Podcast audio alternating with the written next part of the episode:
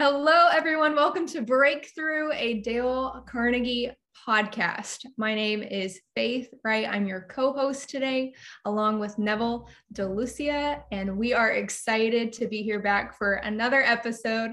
Today, we have an awesome guest named Terri Mitchell. She has been a success in the technology industry as an executive and is now using her passions and energy, along with many lessons learned, to enable college women in STEM. So she developed a program that we'll get more into today called Accelerate Success, and partners with universities to retain women in STEM majors and prepare them to hit the ground running in college and post-graduation. So Terri, thank you so much for being on the podcast today.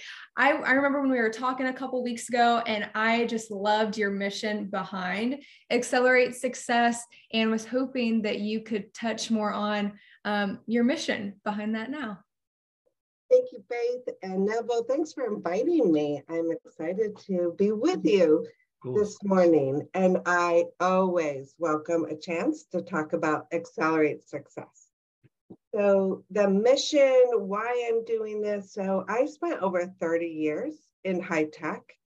And one kind of fun fact I do want to put out there is uh, a lot of people think, oh, it must have been terrible when you started, uh, which was, I graduated in nineteen eighty-five. Yes, I'm just putting it out there. But that was actually the peak for women's participation in comp sci undergrad majors, the peak at thirty-seven percent. And then it just dropped steadily to uh, get to eighteen percent. In two thousand eighteen, the last time the stats were out there, it kicked up to a big whopping nineteen percent, which takes us back to the raw numbers of nineteen eighty-six.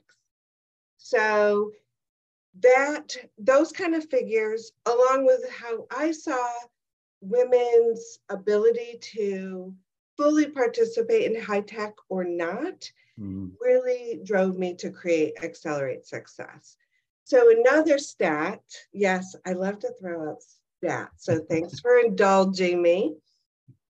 forty-eight percent, this is both men and women, will select a STEM major going into college, their first year, and forty-eight percent or forty-eight percent of those people who select STEM deselect STEM before they graduate. So that's almost half the people wow. that are in college deselect. And it's actually not, the stats aren't that different between men and women deselecting. What's interesting is women tend to stay in undergrad uh, institutions, and men deselect and leave college. So I'd like to retain more of that forty-eight percent of the women, because women dominate in bachelor's degrees, but it's only thirty-six percent with all STEM majors combined that they participate in STEM. So I'd like to try to keep some of those women who maybe are deselecting for reasons that could be addressed. Now, if they find their passion is accounting, I can't imagine that, but there are people out there, then, then great, like let's support them fully. But if they're deselecting chemistry, comp sci, engineering, because they feel like they don't belong, that's something that we can address. So that's really the first part of the mission, help women stay in their, um, their STEM majors. I worked with a psychologist out of UMass Amherst who has done studies on this, published papers, and the two critical factors for retaining women, one, that sense of community and belonging, and two, female mentorship. And she found that while mentorship is powerful no matter what, for this goal, retaining women in STEM majors, female mentorship was the most impactful. Wow. Sure. Uh, so go ahead, Neville. Well, and I'm just saying, wow, I'm, I'm just, I'm making notes here. And I think the forty-eight percent stat for me is quite alarming. And I have three daughters of my own, Terry. And one of the things as a dad, I want the very best for them. I want them to own their space in the world. And certainly they want to own when they go to college. What are some, what is some advice maybe you could share with parents that say, hey, if you've got this child that's selecting to go into STEMs or into college in general, that they get, number one, the right support, and number two, that they have conversations to say that they're studying what they want to study and maybe not what mom and dad want them to study. I'm not sure if that's a big thing here, but just, just your thoughts on that. Yeah, so a couple of things that you brought up there and all really interesting. So here's what I've seen on the transition and, and what parents can maybe do to help their student in the transition. So STEM majors in college tend to be very high-performing high school students. Okay. And some of them, frankly, don't even have to put much effort in. They're just, it, it comes naturally, it comes easy. But that transition to being a first-year student in college is not stepwise. It's a big step. Mm. So I would suggest that They, the parents have conversations about that. You, you don't seem to have to do a lot of work, which is, I, I'm not criticizing, it's just what it is. Just realize that going to college, it is going to be more work. And that doesn't mean that this doesn't, or isn't a space for you. Just realize it's a big step for everybody, mm. not just you. The other thing I would suggest that, if possible, the parents encourage their students to get involved in STEM communities in high school. So there's hackathons for high school students. There's different competitions, robotics, clubs. Start them Uh, engaging in that. The other thing is, and you talked about owning your space, every discipline has its dominant personality. It's just how it is, right? Um, I don't fit the normal STEM personality. I'm an extrovert. Most STEM people are very introverted. So then if you have a child that is underrepresented for their gender or um, racially, it's even harder to find your voice. So mm-hmm. starting them in, in communities in high school will help them mm-hmm. be able to speak up for themselves. Neville, did I hit your points? That was great. I'm making that. I think you're right. That underrepresentation does make it more challenging, right? Because mm-hmm. they're looking for like-minded individuals, possibly, and someone they can relate to and connect.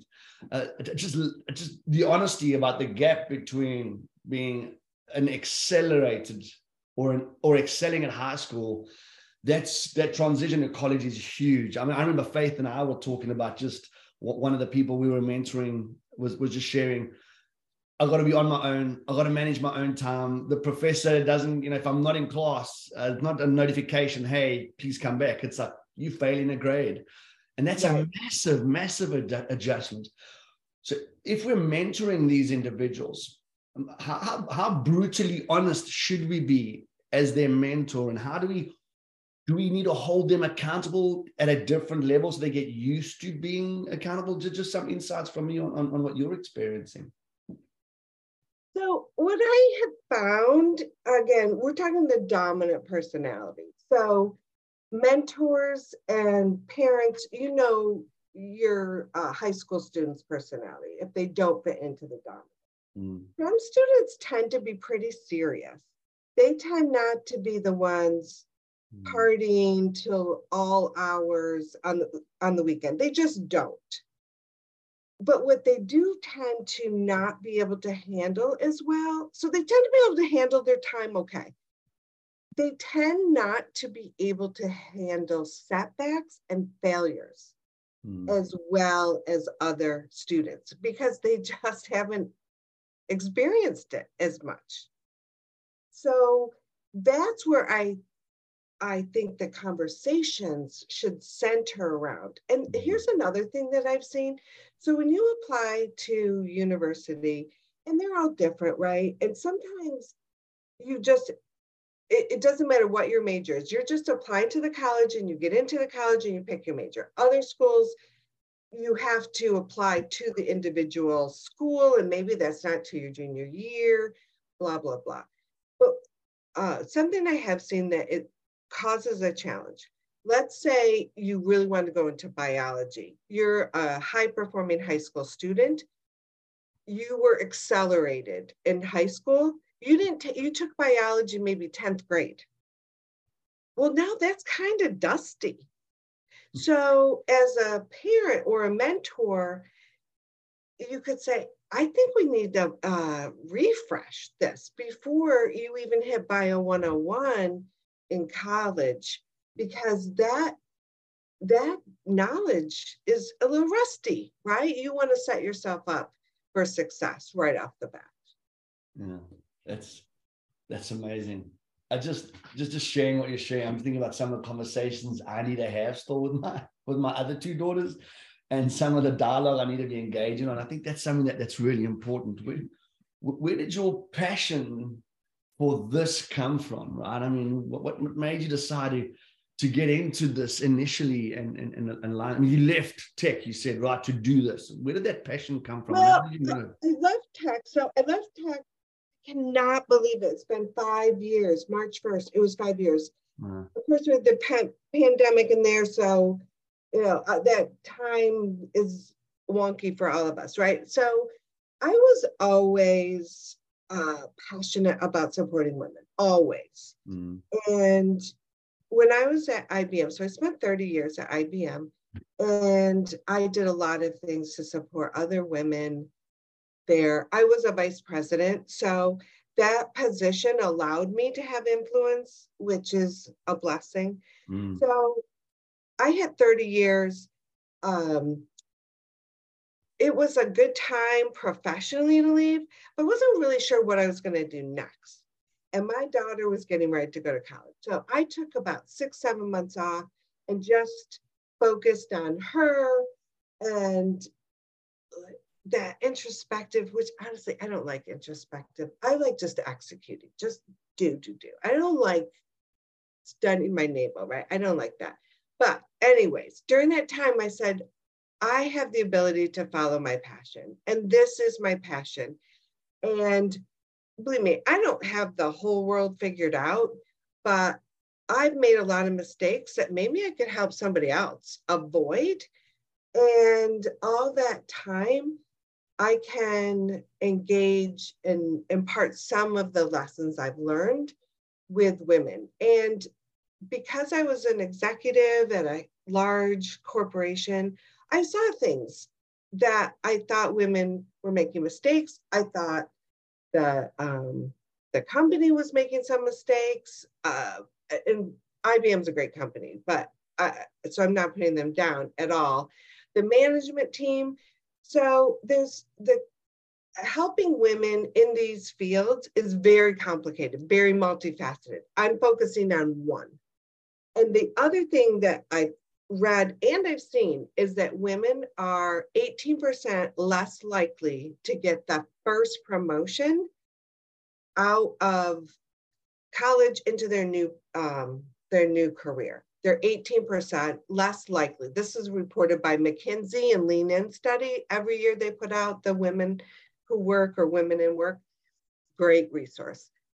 So if I could also help women understand some of those unwritten rules, that because they're in a minority, they're not hearing those as much as men are. And some of those rules just, well, they were established by men, and they cater to men's natural personalities, not necessarily women's natural personality. So if I can impart some of that, boy, and help somebody else, that's just like a blessing that I'm able to do that. Terri, I hear how much you want to impart wisdom and nuggets that you've learned along the way to younger generations, and man, that that, that just speaks so much to my heart. So when it comes to mentorship and how you've cultivated that into your Accelerate Success program. I'm interested, I have a two-part question. The first part is, who has been a mentor to you in this space? Maybe when you were working at I B M for several years that really imparted that wisdom. What was a piece of advice that she gave you as a mentor to you? And then the, the second part is, what's the best piece of advice that you like to give to ladies that you're mentoring as well? Yeah, so my background, of course, I have had tons of mentors. I have had so many supporters, and that is so important. And one of my first supporters at, actually, even, so before I B M, I started at G E, and somebody that was in my class, she was someone who'd gone back to school. She was in my class in undergrad. She helped me get into G E, and then she was my team lead. And, you know, can I think about any exact information she imparted? Not right now, but it was just that day-to-day help showing me the ropes. Then when I went to I B M, Uh, and I first got into management, my manager was a woman, and she, it was those unwritten rules that she would sit me down and, and, and talk to me about. So at I B M, I started off in New York, and then after a couple of years, I went to Tucson, Arizona. And then um, my boss there, who recruited me to go to uh, Tucson, he really showed me the ropes. And what's interesting, okay, I'm still in touch with those people regularly. Mm. They are life supporters. They weren't, they didn't turn out to just be career supporters. And you know, understand how things really work, and then speak up, find your voice. Mm. And part of, they didn't say this to me, but always do your best. So if you overload yourself with work, you can't do your best in every setting. So do, do your best. That's how I met the person who helped me get to Tucson, because I presented at this conference. That's where I met him. So do your best. You never know. The network is so, so powerful. So I got on a big roll, and then I forgot the second point. Oh. Of your question. The, the second part of the question was, what is one piece of advice that you find yourself giving to ladies that you're mentoring? Yeah, it's a two-part advice, but simply find your confidence. Find your confidence and self-promote. Women feel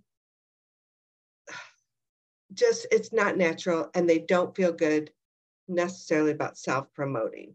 Find a natural way that feels good to you, that you can describe your accomplishments. Women tend to downplay them. And if you downplay them, other people aren't necessarily going to contradict you and say, but you really did do good things. No, they're going to believe you that you're average. You self-promote, confident self-promote.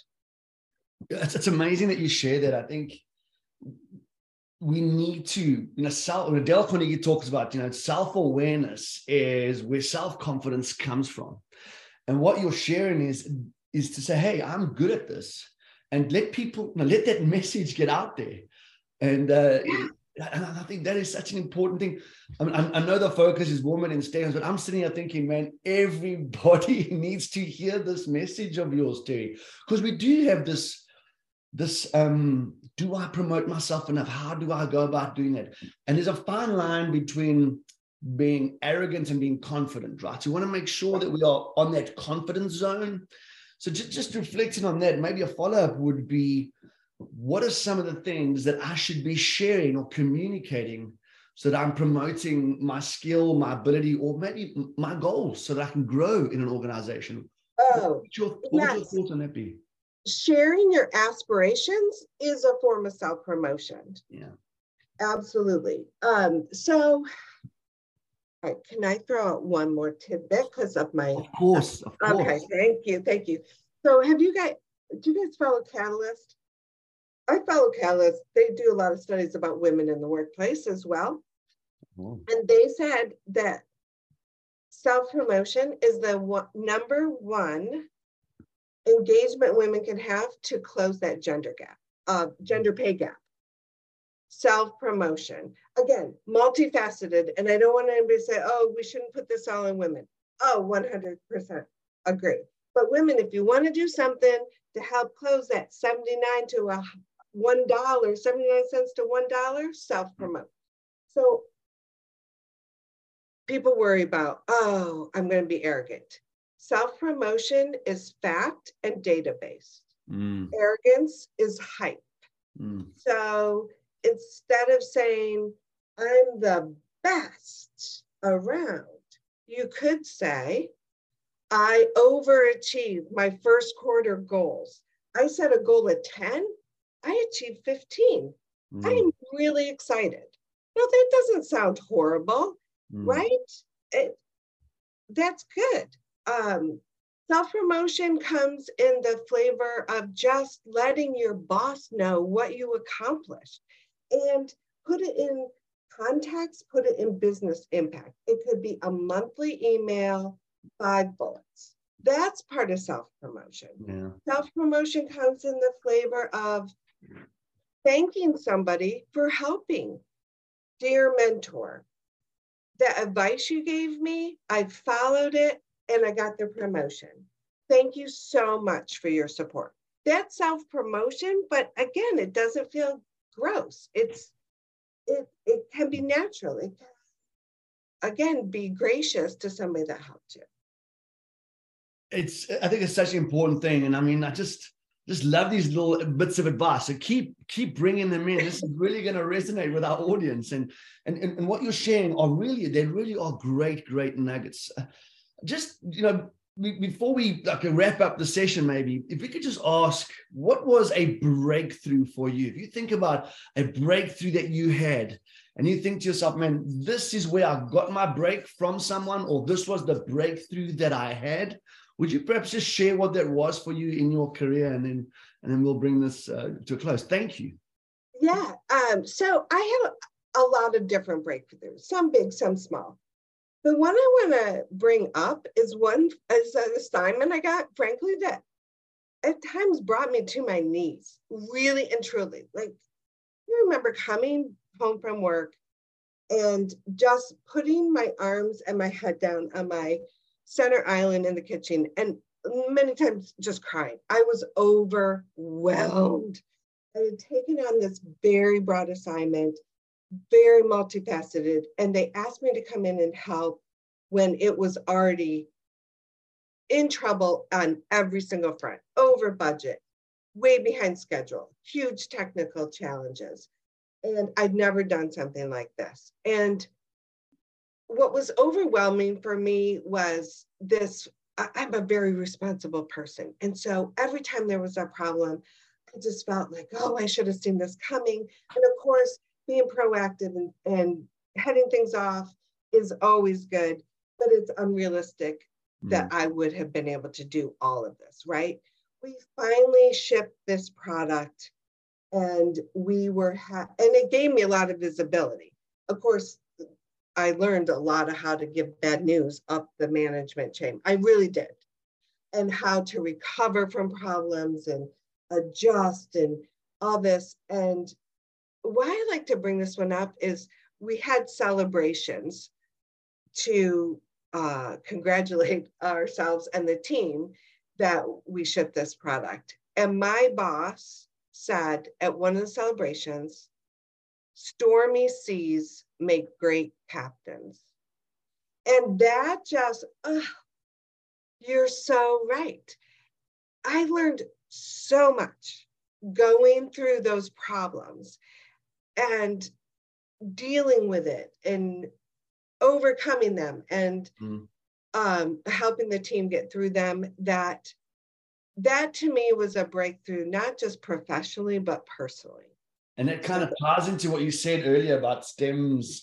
I made a note here. Um, they need to, the STEM students that do really well at high school, they sometimes struggle with setback and failures, right? So what right. you're sharing here, resilience comes from these challenging times. And that is something that, that's so important for us. I mean, taking in all these nuggets of yours, and if if if, if people in our, if our listeners want to get a hold of you, um, what is the best way to reach out to you and maybe follow or connect with you in, in out there? What would you what, what would you say? Please share with so us. So look for me, Terri Mitchell, Terri with an I, on LinkedIn.